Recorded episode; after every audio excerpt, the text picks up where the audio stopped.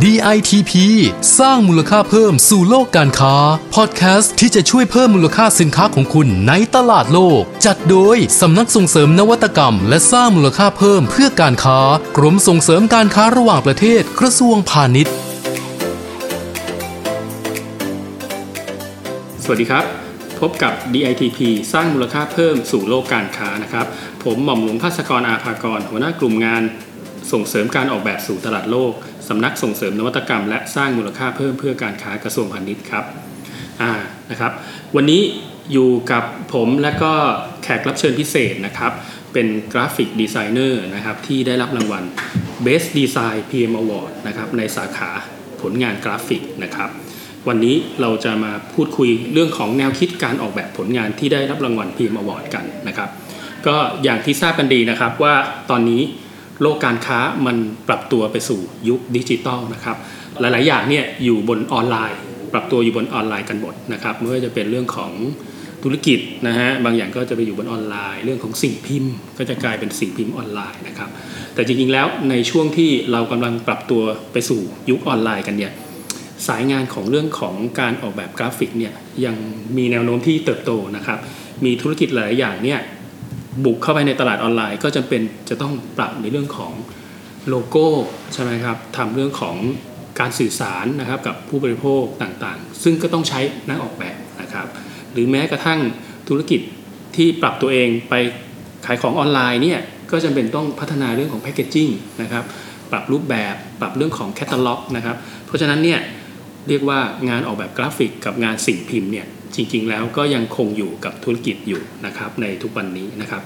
วันนี้ก็จะมีเรื่องที่น่าสนใจนะครับเป็นผลงานออกแบบตัวอย่างกระดาษนะครับสำหรับงานพิมพ์นะครับ ชื่อว่าเฟดริโกนีนะครับซึ่งสำคัญอย่างยิ่งสำหรับคนที่อยู่ในธุรกิจเรื่องของงานพิมพ์เนี่ยก็จำเป็นต้องเรียนรู้เรื่องของเทคนิคของกระดาษว่ากระดาษต่างๆเนี่ยเวลาพิมพ์ออกมาแล้วจะให้เทคนิคเป็นอย่างไรบ้างนะครับ วันนี้ก็จะมาคุยกับคุณวรทิตเครือวานิชกิจนะครับ ประธานกรรมการฝ่ายสร้างสรรค์บริษัทฟาร์มกรุ๊ปจำกัดนะครับ ซึ่งเป็นบริษัทกราฟิกดีไซเนอร์แถวหน้าๆของเมืองไทยเลยนะครับ ก็จะมาพูดคุยถึงไอเดียที่มาที่ไปของการพัฒนาผลงานสู่ระดับนานาชาติในครั้งนี้นะครับ ก็สวัสดีครับ คุณวรทิตครับ สวัสดีครับครับผมก็คำถามแรกเลยก็ครับพูดคุยกันแบบสบายๆก็คงอยากจะให้แนะนำบริษัทฟาร์มกรุ๊ปก่อนว่ามีที่มาที่ไปเริ่มต้นมาอย่างไงบ้างครับ ครับ ก็ฟาร์มกรุ๊ปเป็นบริษัท Creative and Design นะครับ เป็น consultancy ที่ทำเรื่อง creativity แล้วก็เรื่องดีไซน์ก็คือเอาความคิดสร้างสรรค์เป็นตัวสร้างมูลค่าให้กับทุกอย่าง แล้วก็เอาดีไซน์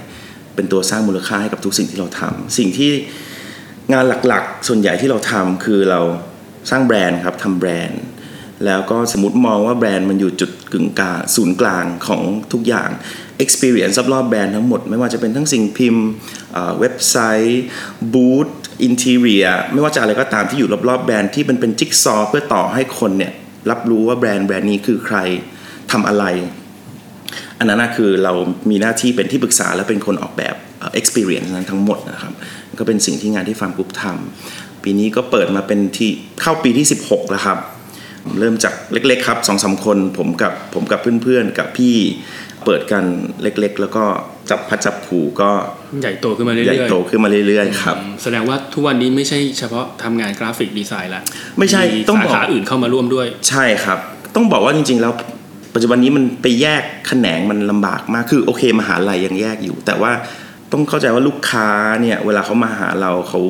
เขาได้ไม่ได้มองว่าแบบ จะเอาโปสเตอร์คือไม่ได้มาพร้อมใบสั่งแล้วลูกค้าสมัยนี้ เขาจะมาพร้อม objective ว่าเขาต้องการ launch product นี้ใน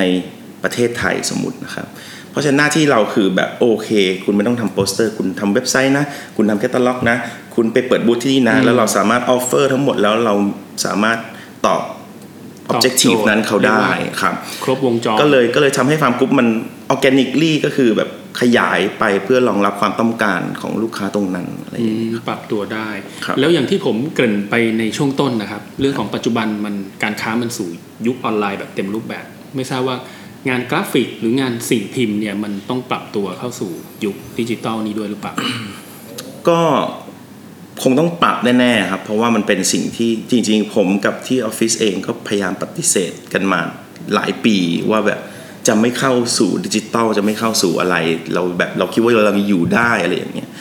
เหมือนเราเราคิดว่าเรายังอยากทำนาฬิกาควอตซ์อยู่ ยังไม่อยากทำนาฬิกาดิจิตอลสักทีอะไรเงี้ยเราอยากแต่จะพิมพ์งานของเราอยู่ แต่เราก็ยังเชื่อว่าไอ้นาฬิกาเจ๋งๆที่สวิตเซอร์แลนด์แม่งคงยังอยู่ได้เราคงพยายามจะเป็นอย่างนั้นให้ได้อะไรเงี้ยนะครับ แต่ก็คือคือข้อแม้ในในทางในทางธุรกิจและอะไรต่างๆเนี่ยมันก็คงทำให้เราปฏิเสธไม่ได้ เราก็คงเริ่มมาทำ เอาพุทของเราเนี่ยคือกระบวนการคิดกระบวนการทำงานเนี่ยเหมือนเดิมยังเหมือนครับเดิมนะฮะแต่แค่สุดท้ายตอนหน้าที่สุดท้ายแล้วแทนที่จะกดปริ้นออกมาเนี่ยมันก็คงไม่กดปริ้นแล้วเป็นมันส่งไฟล์เป็นอะไรอย่างนี้ครับ เป็นส่งไฟล์แทนแล้วพอมันก็กระทบหลายอย่างโครงสร้างการการชาร์จ ราคาค่าออกแบบกันอะไรอย่างเงี้ยจากจาก artwork หนึ่งมันสมมติว่ามัน 1 0,000 บาท ตอนนี้มันกลายเป็น 10 artwork ในอินสตาแกรมมันต้องเหลืออันละพันบาทอะไรอย่างเงี้ยครับเพราะลูกค้ายังไง budget มันก็เท่าเดิม แต่เขาต้องการ การที่ปล่อยออกไปเยอะเพิ่มขึ้น ก็ทำให้เราต้องกลับมาดูแลโครงสร้าง ดูแลอะไรของเราภายในนิดนึง ให้เรารู้สึกรับกับความเคลื่อนไหวของของโลกได้อะไรอย่างใช่เงี้ยครับเพราะว่าความต้องการของลูกค้าก็เปลี่ยนแปลงไปใช่ครับนะครับ เรื่องของการลงทุนในการทำสิ่งพิมพ์ที่มีราคาสูงอาจจะบางแบรนด์อาจจะทำไม่ได้แล้ว แต่บางใช่แบรนด์อาจจะยังแบรนด์ที่มีศักยภาพ หรือว่าเป็น high value แบรนด์อาจจะยังลงทุนตรงเรื่องนั้นได้อยู่ ใช่ครับนะครับก็คือความต้องการของลูกค้านี่มันก็เริ่มปรับเปลี่ยน ซึ่งก็เป็นสิ่งที่น่าสนใจเพราะว่ามันทำให้สิ่งพิมพ์ยิ่งมีค่าขึ้นไปอีกอืมเพราะว่าคุณเห็นอะไรพิมพ์ออกมาแสดงว่ามันมันต้องมีต้องค่า premium แน่เลยจริงๆเขาถึงแบบลงทุนพิมพ์ต้องลักชัวรี่อะไรอมากย่างเงี้ยครับๆใช่ใช่นะครับ ทีนี้เข้ามาคุยกันถึงตัวผลงานที่ได้รับรางวัลวันนี้นะครับ ก็เป็นเรียกว่าเป็น sample book นะฮะครับในวงการงานพิมพ์เนี่ยเรียกว่า quality ดีๆเนี่ยจำเป็นต้องใช้ sample book มากใช่ไหมครับครับอยากให้เล่าถึงที่มาที่ไปแนวคิดในการออกแบบของผลงานนี้จนกระทั่งมาได้รับรางวัล ก็งานงานเนี้ยนะครับเป็นเป็นงานที่เราอยู่ดีวันหนึ่งก็มีอีเมลมาครับจากครับจากบริษัทชื่อเฟดริโกนีเนี่ยซึ่งก่อนหน้านั้นผมก็ไม่เคยรู้จักมาก่อน เราก็พยายาม search เข้าไปใน Google ดูว่า Fedrigoni นี่คือใคร ปรากฏว่าก็เป็น ยี่ห้อกระดาษที่ค่อนข้างเก่าแก่เกือบที่สุด ถ้าผมจำไม่ผิดนะครับ จากอิตาลี ซึ่งเป็นกระดาษที่ทางยุโรปทางอเมริกาเนี่ยเขาใช้กันมานานละครับแต่ว่าในประเทศเราอะยังไม่ได้เข้ามาในฐานะแบรนด์ อาจจะกระดาษเข้ามาบางตัวโดยเอ่อบริษัทบางบริษัทนำเข้ามามีการอะไรอย่างเงี้ยนำเข้ามาแต่ว่าตัวบริษัทเขาเองตัวแบรนด์เขาเองยังไม่เคยมาเปิดตลาดที่เมืองไทย ซึ่งผมก็สนใจครับ เพราะว่าเอาตรงๆแล้วการได้ออกแบบตัวอย่างกระดาษเนี่ยเป็นความฝันของกราฟิกดีไซเนอร์คนบ้าสิ่งพิมพ์อย่างเรา เวลาเราเห็นอะไรปั๊มนูนเราจะไปลูบว่าโอ้โหสวยจังเลยลูกค้ามันมีนะตังค์ปั๊มนูนด้วยเนาะมีอะไรอย่างเงี้ยคือเราก็จะฝันมาตลอดว่าไอ้หนังสือ sample กระดาษเนี่ยเนื่องจากคุณจะได้โอกาสในการใช้กระดาษดีๆ ทั้งหมดครับทุกชนิดทุกสีแล้วรวบรวมคุณยังได้อยู่ในนี้พิมพ์แล้วคุณยังได้ใช้เทคนิคในการพิมพ์ทุกอย่างในโลกถ้าที่คุณจะ imagine ได้ เพราะว่าคุณต้องการโชว์ให้เห็นศักยภาพของกระดาษชนิดนั้นๆอะไรอย่างเงี้ยนะครับ แค่นี้ก็ดีใจแล้วครับ แล้วก็ พอพอคุยกันไปคุยกันมาเขาก็เลยบินมาหาเขาบินมาหา แล้วเขาก็เขาก็ให้โจทย์ผมอย่างหนึ่งก็บอกว่าเออคุณช่วยไป observe หน่อยสิว่าว่าการใช้กระดาษ sample book ของคนไทยเนี่ยตอนนี้เป็นยังไงฮะผมก็มองไปรอบตัว ผมก็มีไหมมีใครคนไทยยังใช้มากมากน้อยแค่ไหน คือผมเองยังแบบ ผมก็ถามลูกน้องเฮ้ยอยู่ไหนวะคือลูกน้องก็แบบวิ่งไปเปิดตู้ไปเปิดตู้นี่อยู่นี่แสดงว่าเราก็ไม่ค่อยได้ใช้ใช่ คือเราก็แบรนด์อะไรเข้ามาในหัวเรานึกขึ้นได้เราก็ ใช้นั้นละกันใช้นั้นละกันอะไรอย่างงี้ซึ่งถามจากเพื่อนๆพี่ๆแล้ว ทุกคน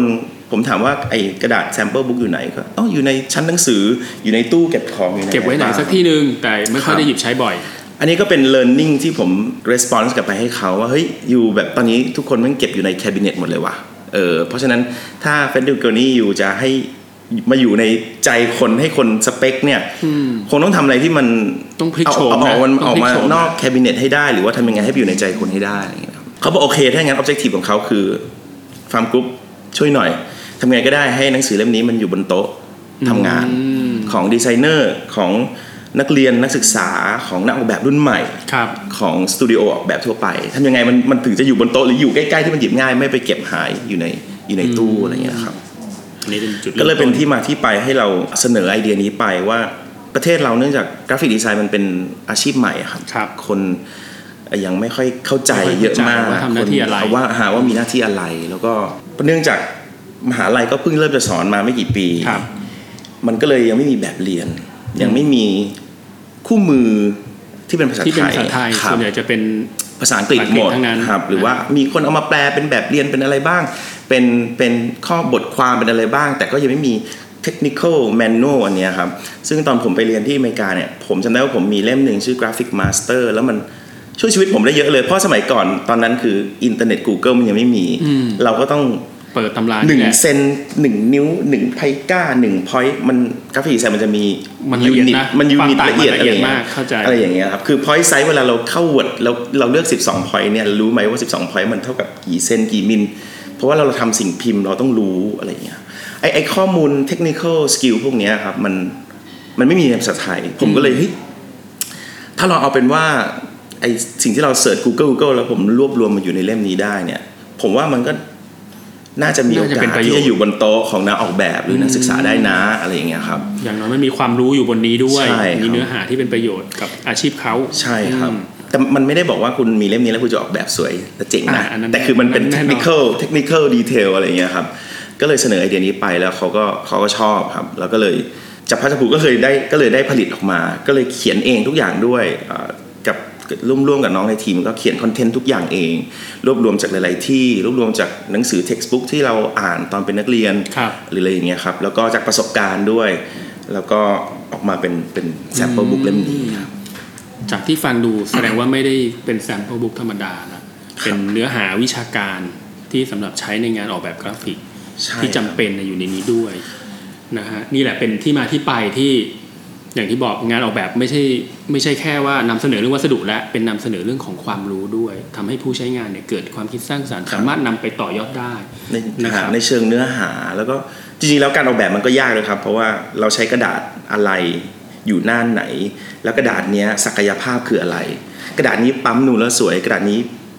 พอตสแตมป์แล้วสวย กระดาษนี้พิมพ์แบบนี้ใช้เครื่องพิมพ์นี้แล้วสวยกว่านี้ เราก็ต้องเรียงข้อมูลและแล้วออกแบบตัวอย่างให้ลูกค้าเขาเห็นเทียบกันได้อะไรอย่างเงี้ยนะฮะมันก็ยิ่งซับซ้อนขึ้นไปอีกเรียกว่าแทนที่มันจะเป็นตัวอย่างกระดาษธรรมดาไม่ได้บอคกรับอะไรมากเก็บอยู่ในตู้ตอนเนี้ยกลายเป็นว่าต้องมาวางบนโต๊ะแล้วเพราะว่าเรื่องของการดีไซน์มันก็สวยโชว์ได้ครับเปิดดูก็ได้ความรู้ได้เทคนิคใหม่ ๆ ด้วย อ่านี่แหละครับประโยชน์ของการออกแบบนะครับ ก็อยากจะให้ช่วยแนะนำอีกนิดนึงว่าจริงๆแล้วการออกแบบแน่นอนมันจำเป็นอยู่แล้วในวงการของ graphic designer แต่ถ้าในวงการอื่นๆนะครับเหมือนกับหรือวงการอื่นที่เขายังไม่เข้าใจเรื่องของงานกราฟิกเนี่ยอยากให้คุณวรทิตช่วยแนะนำหน่อยว่าการออกแบบจริง ๆ แล้วอะมันสำคัญกับธุรกิจอื่น ๆ ด้วยหรือเปล่า หรืออยากให้ธุรกิจอื่น ๆ เข้าใจเรื่องของการออกแบบ หรือเอางานออกแบบไปใช้หน่อย อ่าอยากให้แนะนำตรงนี้หน่อยโอเคครับเอ่อจริงๆแล้วผมว่าการออกแบบอะมันมันอยู่ในทุกธุรกิจนะครับคือผมคิดว่าแบบทุกคนต้องไม่ว่าจะจะขายอะไรจะทำผลิตภัณฑ์อะไรมันถึงเขาไม่ไม่ได้ใช้ดีไซเนอร์คนเจ้าของแบรนด์เองเขาเขาต้องดีไซน์อะคือเขาต้องมีขั้นตอนการเรียบเรียงการใช้งาน การอะไรอยู่ในนั้นการอันนั้นคือการต้กาองรมีออกแบบกระบวนการทั้งนั้นอย่างนั้นนะครับอืมโอเค แต่สำหรับในเชิง graphic designer แล้วเนี่ย คนอาจจะนึกถึงเรื่องของแบรนด์ ยี่ห้อเอ่อตราสินค้าหรือบรรจุภัณฑ์มากกว่าว่ามันนอกจากคุณมีของที่ดีที่ผ่านการออกแบบที่ดีมาแล้วสมมุตินะครับครับ แล้วแล้วคุณจะนำเสนอออกไปในในโลกยังไง ซึ่งตอนนี้มันขยะเต็มไปหมด หรือว่าทุกคนส่งเสียงดังเต็มไปหมดอะไรเงี้ยนักออกแบบที่ดีผมว่าไม่ไม่ไม่ใช่แค่ผลิตคอนเทนต์ออกมาเยอะๆแล้วให้มันท่วมไป ผมว่านักออกแบบที่ดีคือทำให้มัน ผมคิดว่าความซื่อสัตย์มันสำคัญมาก แล้วก็ทำให้มันเป็นความจริงของโปรดักต์นั้นๆ คือไม่โกหกไม่หลอกนะ ไม่หลอแต่กงเติไม่มโฆมากษณาเกินจริงอืมผมว่า honesty กับคำว่า straightforward ความจริงใจหรือหรือ authenticity หรือว่าแบบเราเป็นใครมาจากอะไร ผมว่ามันสำคัญมากอืมอืมซึ่งถ้านักออกแบบเข้าใจมันตรงนั้น แล้วแล้วใช้ตรงนั้นให้เป็นให้เป็นต้นทุนแล้วค่อยขยายต่อจากนั้น ผมว่าน่าจะเป็นจุดที่ดีที่สุดนะครับ ก็เลยก็เลยคิดว่าโอเคดีไซน์มันสำคัญอยู่แล้วแหละการห่อแพ็กเกจมันสำคัญ แต่ว่าครับแบบต้องต้องทำในในระดับที่มันพอดีแล้วแล้วเหมาะสมที่จริงใจแล้วที่ก็จริงมองใจระยะยาวครัมบองว่าให้มันอยู่ไปในตลาดได้ยาวครับนะผมว่ามันมันมันต่างจากค่อนข้างต่างจากการทำแฟชั่นอืมที่เราต้องทันโลก แต่การออกแบบเราปลูกฝังมาเสมอว่าทำยังไงให้มันอยู่ให้นานที่สุด ให้คนใช้มันได้นานที่สุดฮะให้เขาไม่ต้องเปลี่ยนบ่อย ทำแพคเกจิ้งสวยไปแต่สวยปีนี้ปีหน้าเขาต้องพิมพ์ใหม่อีกเปลี่ยนทุกปีเลยเปลี่ยนทุกปี มันก็ไม่ดีอะไรเงี้ยในในในบางธุรกิจอะนะครับ ซึ่งครับซึ่งซึ่งเราก็พยายามจะนึกถึงสิ่งแวดล้อมนึกถึงอะไรหลายๆอย่างด้วยเรื่องอืนี้มสำคัญ ใช่ใช่เพราะว่านักออกแบบตอนนี้หลายบทบาทก็ต้องครับแน่นอนเรื่องสังคมเรื่องสิ่งแวดล้อมเนี่ยนักออกแบบก็ต้องเข้าไปมีบทบาทด้วย ต้องคำนึงไปถึงเรื่องของ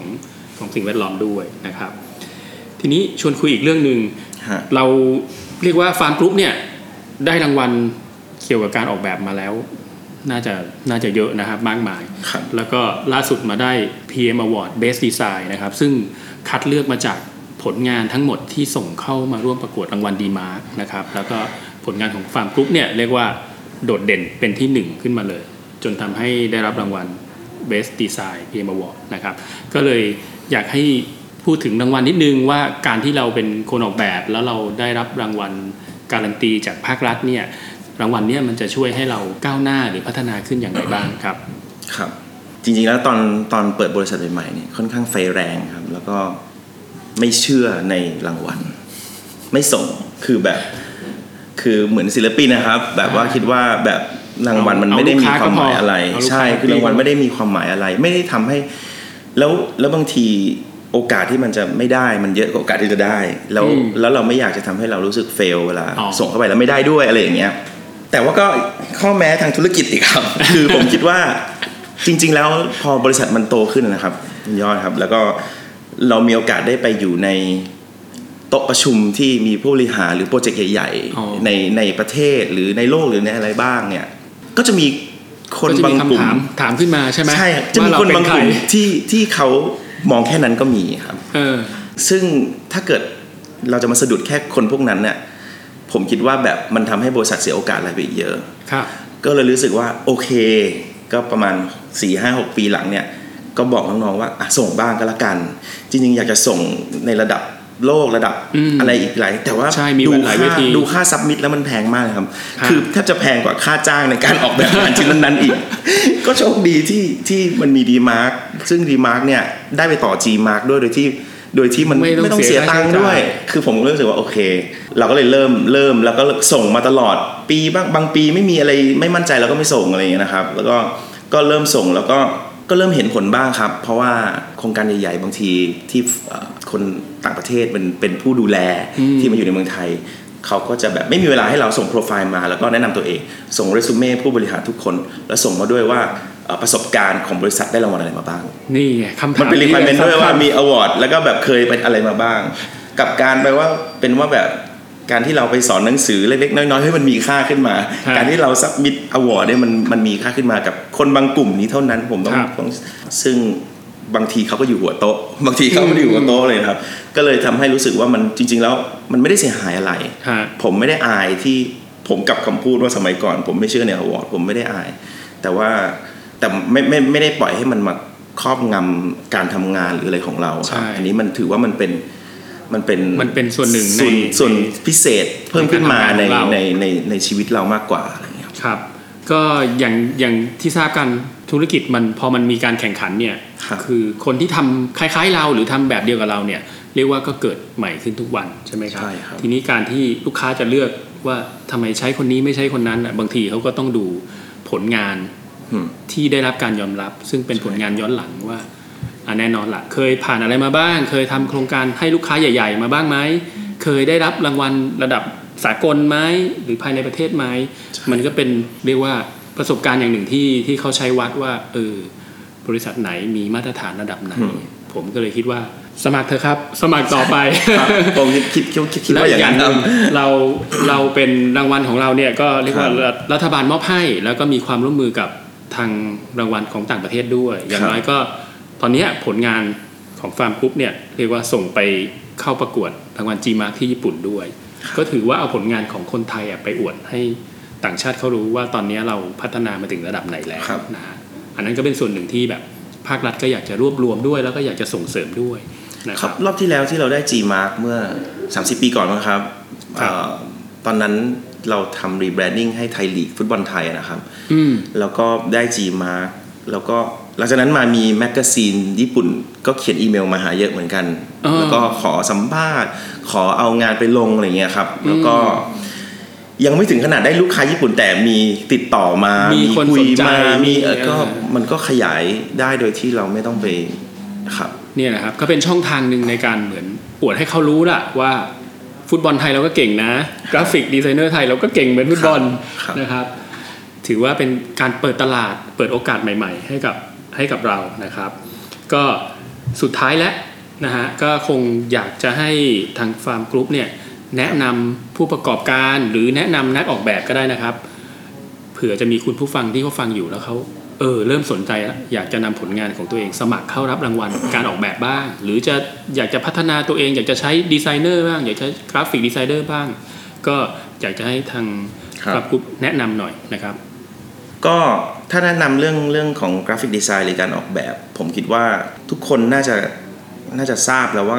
ความออกแบบนอกนอกเหนือจากเรื่องการใช้งานไอไอความงามความสวยงามเนี่ยมันมันสำคัญ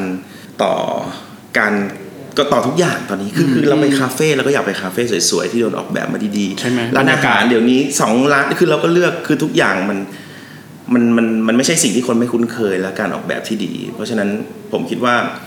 แนวโน้มของของนักออกแบบเนี่ยดีขึ้นเรื่อยๆ แล้ว คนเห็นค่ากันมากขึ้นอะไรอย่างเงี้ยนะครับก็ก็ก็อยากจะฝาก